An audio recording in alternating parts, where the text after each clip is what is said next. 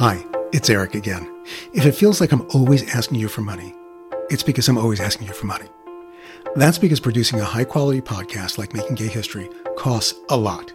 Between ten and twenty thousand dollars for each episode, for the audio and all the extra resources and archival photos you'll find on our website. One way to help us keep bringing LGBTQ history to life through the voices of the people who lived it is to join our Patreon community. $5 a month or $60 a year. And for that, you get a front row seat to my interviews with present day history makers, behind the scenes production conversations, and delicious clips from my archive that we couldn't include in regular episodes. Right now, we have 200 Patreon followers. That's just a fraction of our many thousands of listeners. Can you help us double that by the 55th anniversary of Stonewall this coming Pride Month? We can't do what we do without all our supporters. And if you aren't one already, I hope you will be soon. Or if you are already, get one of your friends to sign up to join our Patreon community at patreon.com slash makinggayhistory. That's patreon.com slash makinggayhistory. Or just go to makinggayhistory.com and hit the Patreon subscription button on our homepage. Thanks so much. Now, on to the episode you've chosen to hear.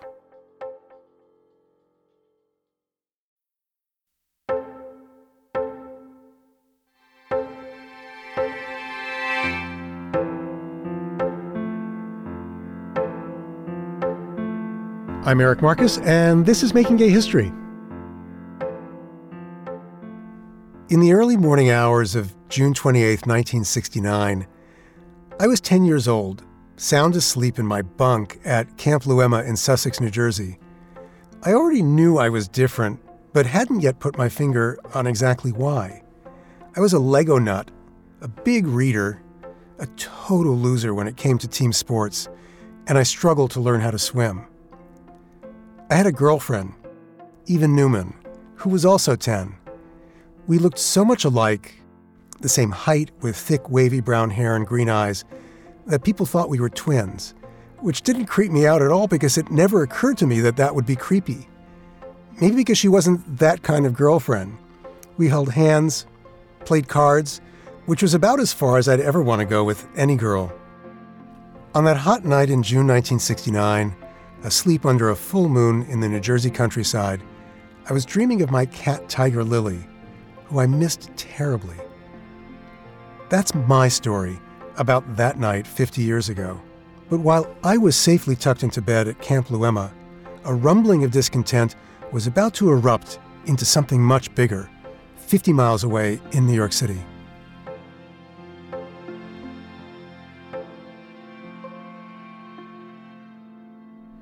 There are a lot of stories about that momentous night in New York City's Greenwich Village. Stories much closer to the action than mine.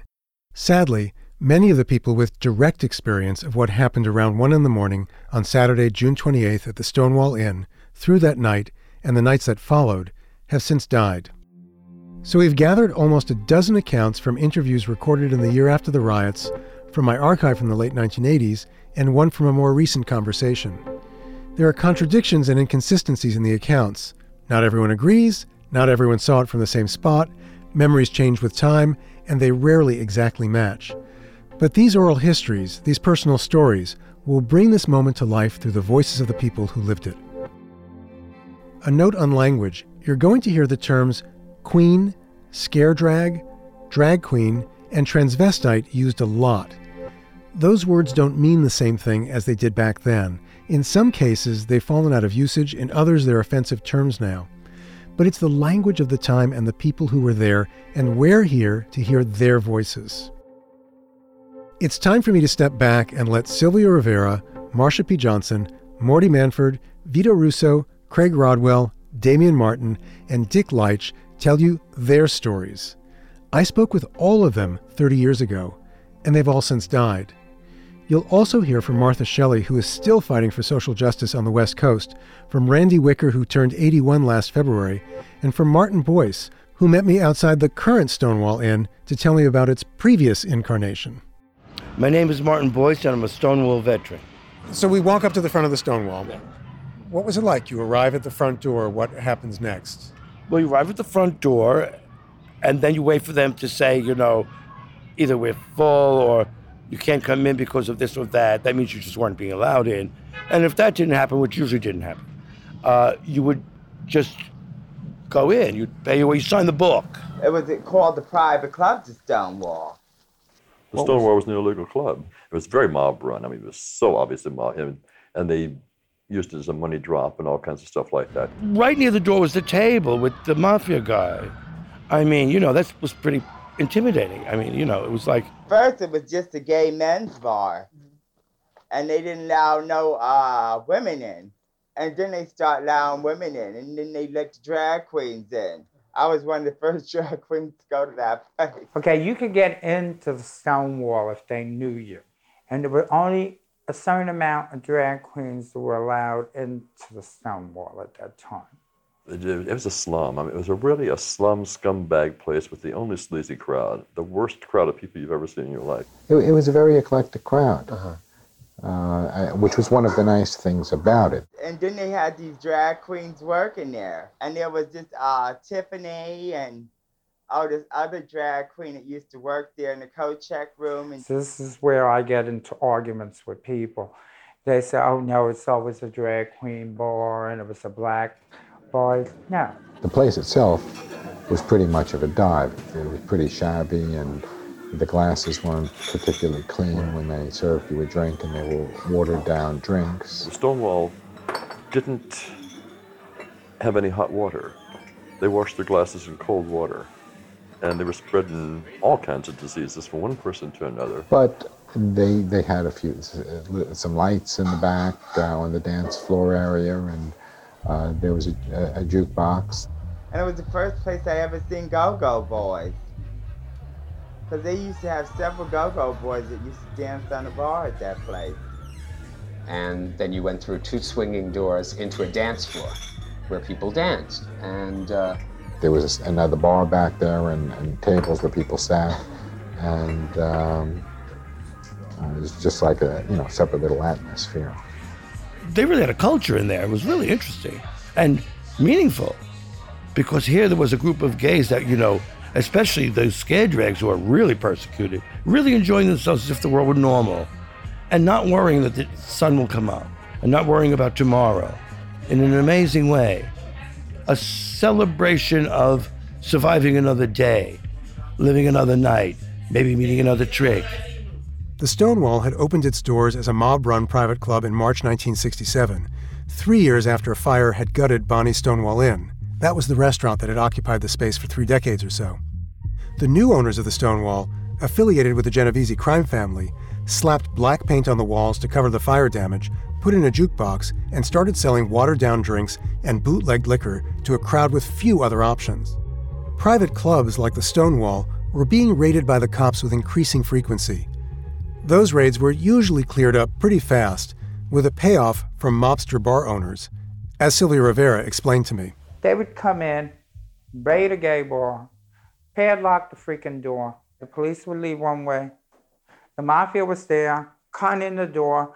They had a new register, they had more money, and they had more booze. On Tuesday, June 24th, 1969, Inspector Seymour Pine from the NYPD Public Morals Division raided the Stonewall Inn. The Tuesday night raid went off like so many others.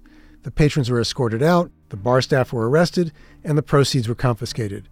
According to Stonewall historian David Carter, one of the bar's owners assured Inspector Pine that night that the Stonewall would be back up and running the next day. It was. So Seymour Pine planned another, more consequential raid that would happen a few days later. On June 28, 1969, thousands of homosexuals rioted in New York's Greenwich Village section. The disorders began with a routine police raid on a homosexual bar, the Stonewall, on Christopher Street, in the heart of the West Village, commonly referred to as the gay ghetto of New York. Morty Manford was inside the bar that night. I was inside, and I was a patron. He had no idea that two female undercover officers were already mingling with the clientele to scope things out. But he couldn't miss it when Inspector Pine and five other cops came in. According to historian David Carter's exhaustive research, the time was 1:20 a.m. Some very um, officious-looking men in suits and ties entered the place. Whispers went around that the place was being raided. Suddenly, the lights were turned up, the doors were sealed, and all of the patrons were held captive until uh, the police and the federal agents decided what they were going to do. So you were inside. I was inside.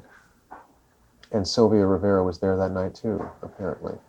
At that time, I didn't know Sylvia Rivera. And I just happened to be there when it all jumped off. The police came in, they came in to get their payoff as usual. It's the same people that used to always come into the Washington Square bar to, you know, get their payoff. It was it was a nervous mood that mm-hmm. set over the place. Everybody was anxious, mm-hmm. not knowing whether we were going to be arrested or what was happening next. Mm-hmm. We had to line up, and our identification would be checked before we would be freed. People who did not have identification or people who were underage and uh, transvestites uh, as a, uh, a, whole group were being detained. And those people uh, who didn't meet their standards were incarcerated uh, temporarily in the coat room. they were put in the closet. but I, they, and that's right. little, little did the police know the uh, the ironic symbolism of that. Yes, yes. Uh, but they found out fast. I don't know if it was the customers or was the police. It just everything clicked. As people were being were, were released, they didn't run away and they stayed outside. They awaited the release of their friends. Some of, of the gays coming out of the bar would take a bow, and their friends would cheer when they came out, and uh, it, it, it, it, it, it was a colorful thing. This was one of the things we did. If you were not in a raid, you'd watch the aftermath. It was almost like, you know, celebrating your good luck and seeing some, like Schadenfreude, I think Germans say. It was a march of of gays who had taken their chance by going to a gay bar, you know. And that's the way it was. They got caught and you didn't. When they ushered us out, it was nice, you know, when they just very nicely put you out the door and then you're standing across the street and Sheridan Square park. The tension started to grow, and after everybody who was going to be released was released, the prisoners were herded into a paddy wagon parked right on the sidewalk in front of the bar, and um, they were uh, left unguarded by the local police and they simply walked out and, and left the paddy wagon to the cheer of the throng. There's a couple of dykes they took out and threw in a car. They got out one side and. But there was trouble between one of the drag queens in the paddy wagon and the cop outside. Well, there's one drag queen that you know they brought her out and I don't know what she said. It's just that um. And she kicked him. I only saw her heel kick him back, but that was enough for him to jump in the back of the car. They just beat her into a bloody pulp. You heard it. You heard the sounds of flesh and bone against metal. And, you know, it was a sound we all knew. We all winced. Craig Rodwell just happened to be passing by the Stonewall with his lover, Fred Sargent, that night. Craig's account comes from an almost 50 year old tape that we retrieved from the vault of the New York Public Library's Manuscripts and Archives Division and we were passing through Sheridan Square. and We noticed this big crowd from the Stonewall. There was a police van out front, and a crowd of about 500 people, I would say. And it was obvious what was going on. We asked people remain in Stonewall and so forth. And I remember I started yelling things like "Get the mafia on the bars" or something. Red punch and shut up. He was like, "Sylvia, don't go off." And I'm like, why not? I said, I have to go off. I said, I have to be part of this. I said, I have to. The feeling is here. You saw what you want, you fags. Now get the hell out of here. Show's over. And turn around like you always turn around with complete confidence. And we started moving towards him. I mean, nobody looked at each other, nobody discussed anything. We just started moving towards him. Everybody's looking at each other, but why do we have to keep on constantly putting up with this? Somebody in the crowd started throwing pennies, or some people in the crowd threw pennies across the street. The nickels, the dimes, the pennies, Pennies started being thrown. the quarters Flew. started flying. Why? Why? Why that? Why do people do that? The Was payoff. That was the payoff. Oh, oh, oh, oh. That was the payoff. It was to symbolize the payoff. Yeah. You already got, Here's some more. and here's some more. I think that the riot started in a bunch of places at the same time because there was provocation for everybody along that line. Sort of happened before you knew it. Uh, large objects started to be thrown, uh, bottles, beer cans. One person uh, apparently threw a rock, which broke one of the windows on the second floor. And at the shattering of glass, uh, the crowd sort of, ooh. It was a, a dramatic gesture of defiance. Mm-hmm. The riot was on in my section. On. And everything is going off really fast. I thought it was going off really fast. They locked, the cops locked themselves in the bar. The police began to see that the crowd was hostile and was mad and getting madder. So they retreated with, within the stone wall and locked the doors. A policeman had been hit in the face by some sort of flying object, and it drew blood. As the cops beat a hasty retreat into the bar, they grabbed a bystander, musician Dave Van Ronk, and dragged him in too, barricading themselves inside with guns drawn. Inspector Seymour Pine would later say it was more terrifying than any of his combat experiences during the Second World War. On my way home from work, I'm walking west on Christopher Street towards 7th Avenue, and there's this huge thing going on outside the Stonewall. And we see these people who are looking younger, younger than I am, and they're throwing things at cops. And I said, "Oh, it's a riot. These things happen in New York all the time, you know." The typical nonchalant New Yorker. right. Or putting it on. I said, "Well, you know, let's toddle away and do something else." Uh, and it escalated. Uh, a few more rocks. And it was at that point that uh, two or three people in the crowd got a uh, uh, parking meter. They started using it as a battering ram at the door.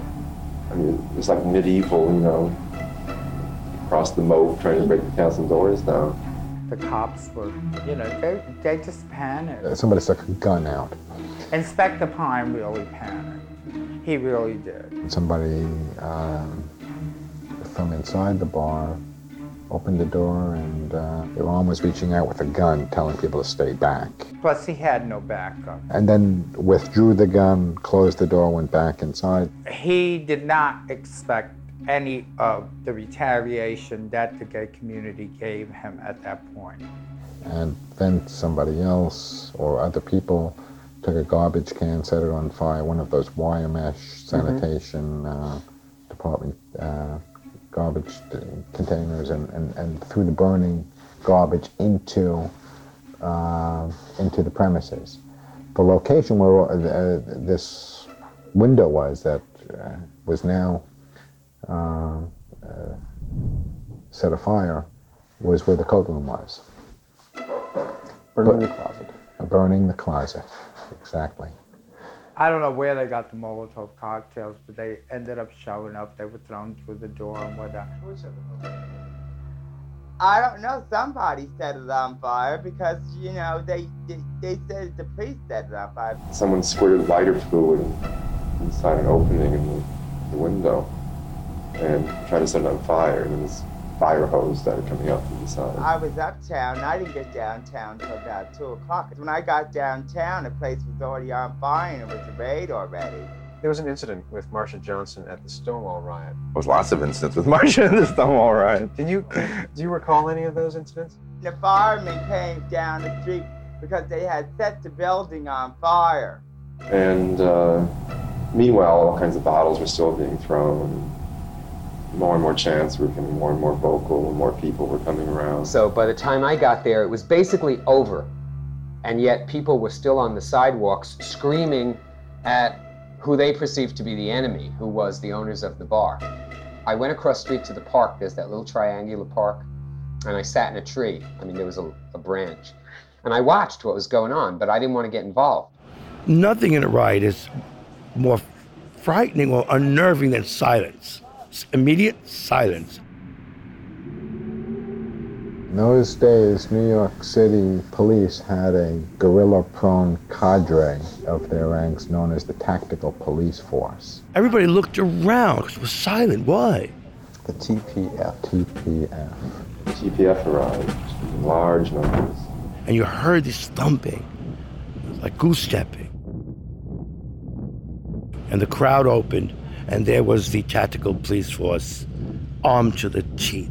Yeah, they, they want a confrontation. Shields and face shields and Police were out there with those clubs and things and their helmets on, riot helmets. every kind of riot control piece of equipment they could have. and there were reports in the press of chorus lines of queens kicking up their heels at the cops like Rockettes you know we are the stonewall girls and you know fuck you police And we all made this long line of Rockette like kicks and singing one of our big ditties we used to always sing when we all got drunk. were you one of those that got in the chorus lines and kicked their heels up at the police We are the village girls.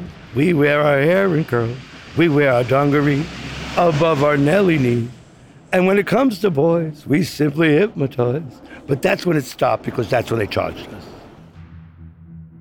The way they then started chasing after people and, I, uh, uh, and hitting people with their billy clubs, I think that may have made it greater than it was. I got knocked a little bit by a couple of plainclothes men. I didn't really get hurt. I was very careful that night, thank God. You know, I didn't get really hurt, but I saw other things, other people being hurt, and that's like by the police. It was just like inhumane, unsenseless bullshit. But everywhere I looked, people were agitating the leaders, the stronger ones, the black queens, Latin queens, the ethnic queens that were butch, and queens that had had enough and lived in worse neighborhoods and suffered enough. Everybody was going crazy. turning over cars and oh my dear, blocking traffic and screaming and hollering and everything. And they pushed the crowd back across 7th Avenue. But the crowd just split up, went around the blocks, and just came back at them again, like charging the police. It really was amazing the police were as restrained as they were. And looking back on it, I think it was because they didn't. It's a particular embarrassment for the police to have in the papers the next morning they had to use tear gas, any kind of force against group of homosexuals. And that was the whole turning point in the attitudes of gay people. When did you first hear the chant gay power? Was it that weekend? Uh, I think I was the first one to say it when Fred shut me up. Maybe somebody before had said it. I don't know. It was that night, the first time I heard it, you know, That from, very first night? from groups of people, yeah. And then somebody came along and spray painted on the front of Stonewall a message to the community to quiet down, that this was our neighborhood and we weren't going to let them take it away from us. And, you know, everybody should calm down and go home. The fighting died down, the sun was coming up, 13 arrests were being processed at the precinct, and Martin Boyce and his friends were spent. All rioted out for the time being, they watched a new day dawn over Greenwich Village. So it's dawn. Right. And you're sitting on a stoop across the street where we're standing now. Right. And what did you see as, as the sun began to rise? As the sun began to rise, you know, with my head down and tired, I kept looking up and, and I saw this queen was exhausted, bruised a little, I believe, and couldn't go on anymore, It was just on a stoop. Exhausted but at peace because near her was a cop who was also exhausted that made no attempt to bother her. I mean, the riot was really over. Still, the street was glistening. It was one of the most beautiful things I ever saw. The whole street, just like diamonds. But in reality, it was broken glass. The smell of the smoke of burning garbage cans was there. All those smells that a riot make, even a certain kind of sweat. It was ugly and beautiful. It was something, though. All of these bad images were enveloped in a certain kind of beauty that was coinc- coincidence and haphazardly But then so was the riot, so maybe it was a metaphor for that because I don't know. But I did notice it. I did stop and register it and memorialized it. And I remember because the one thing I always said afterwards, even shortly after Stonewall, was the end of that night and how that street glistened.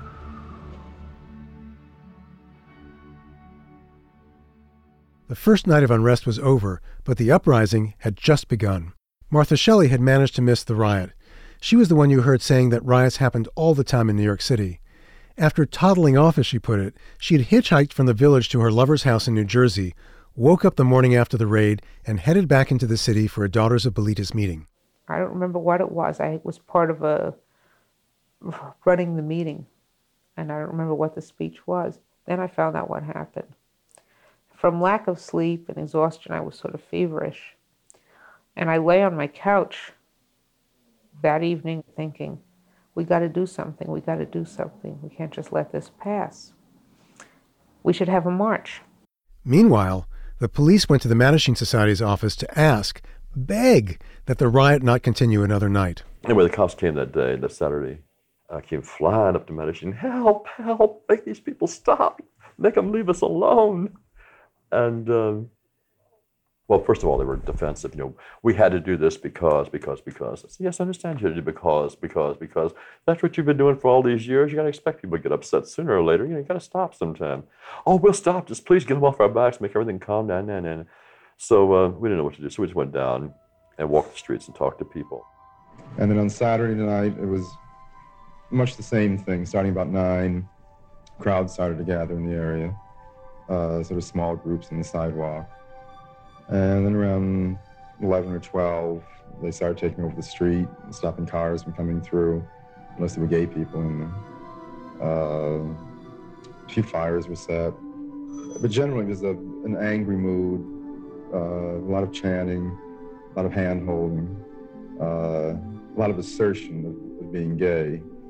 And that, it was a way of saying we're tired of hiding, tired of leading two lives, tired of denying our basic identity, denying ourselves, uh, the newfound pride, really a collective pride in their identity.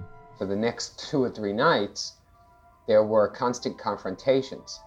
Um, the police would come along and sweep the area. The second night, I, for some reason, had to go up Sixth Avenue in a cab. And I passed by right there where the old women's house of detention used to be. And they had police lines up, and they were keeping the crowds back. And there were these gay and lesbian people chanting. And, and the main thing I remember about it was the look on the cops' faces. That they had that look that you sometimes see with someone who has a trusted pet who suddenly just bit them. There's that astonishment and fear at the same time that is, you know, not like terror or anything, but just uh, astonishment is a large part of it. And and I got a great pleasure out of the look on their faces. What did you say to the police? We just were saying no more police brutality, and we had enough of uh, police harassment in the village and other places. Oh, there was a lot of little chants we used to do in those days. On those later nights, there was a lot more people, mm-hmm. and we took over the whole area and closed down the streets. The third or fourth night, I don't remember which night. It was right up here at the corner of Greenwich and uh, Christopher. And I was up at this corner, and uh, had climbed to the top of the light pole. I don't remember specifically whether it was platform heels that night or Joan Crawford fuck me shoes or what, you know. Anyway, it was a cop car pulled in and parked on uh, Greenwich Avenue, sort of right under where the uh, light pole is. And Marsha just threw the thing right through the windshield of the cop car. and, uh, and I was only a few feet away, and I remember the cops, and they knew it came from up there, you know. They didn't care. They just opened the uh, the back door and just grabbed the nearest faggot, pulled him in, and then the other started driving. You could see him just beating with a nightstick, you know. By the end of the week, scores of police and rioters had been injured. Many were arrested, and one man, a cab driver, was dead. That cab driver was driving down Christopher Street when rioters blocked his way and rocked the cab. He died later in the hospital of an apparent heart attack. His was the only fatality related to the riots. Almost every homosexual who was in New York at the time of the Stonewall Rebellion has his own private memory of what took place. We would sit on a stoop on Christopher Street and wait for them to come and move us along, and then we would go around the block to where Julius's is and come back and sit down again until they came and moved us again. And this got to be like a two or three day game. People were like setting fires in waste paper baskets on Sheridan Square and chanting and screaming. You were primarily an observer? Yes, yes. I had no connection or knowledge that there was, in fact, the beginnings of an activist movement going on right around that issue. Maybe Vito Russo didn't know an activist movement was springing out of the uprising, but as the dust settled and June gave way to July, organizers called meetings almost immediately. And I went to Gene Powers and said, We should have a march. Gene said, Well, if Mattachine Society agrees, we'll co sponsor it. Mattachine was having a town hall meeting town hall, it turns out, was this building that held about 400 people. They asked me to speak at the Electric Circus. It was a big disco in East Village. This was after the riot. This was during the riot or right at the time of the riot. And there were all these gays that showed up at the meeting to talk about what was going on. You showed up as well. Yeah. With the proposal that we hold a jointly sponsored march. I got up and said I didn't think the way to win public acceptance was to go out and form chorus lines of drag queens cook, kicking your feet up at the police. And Dick Leitsch, who was the head of Mattachine, wasn't really into it. I was just beginning to speak, and one of the bouncers at the Electric Circus found out that it was a gay thing, that the guy up there talking was gay, and somebody standing next to him, he said to them, Are you one of them? And the guy said yes, and he began beating the hell out of him, and this riot broke out in the Electric Circus when he asked for a vote, how many people were in favor of holding a march, every hand went up. The kid was only about 21 or 22 years old, and he said, All I know is that I've been in this movement for three days and I've been beaten up three times. So he said, Okay, if people want to run a march, you know, march committee meets over there.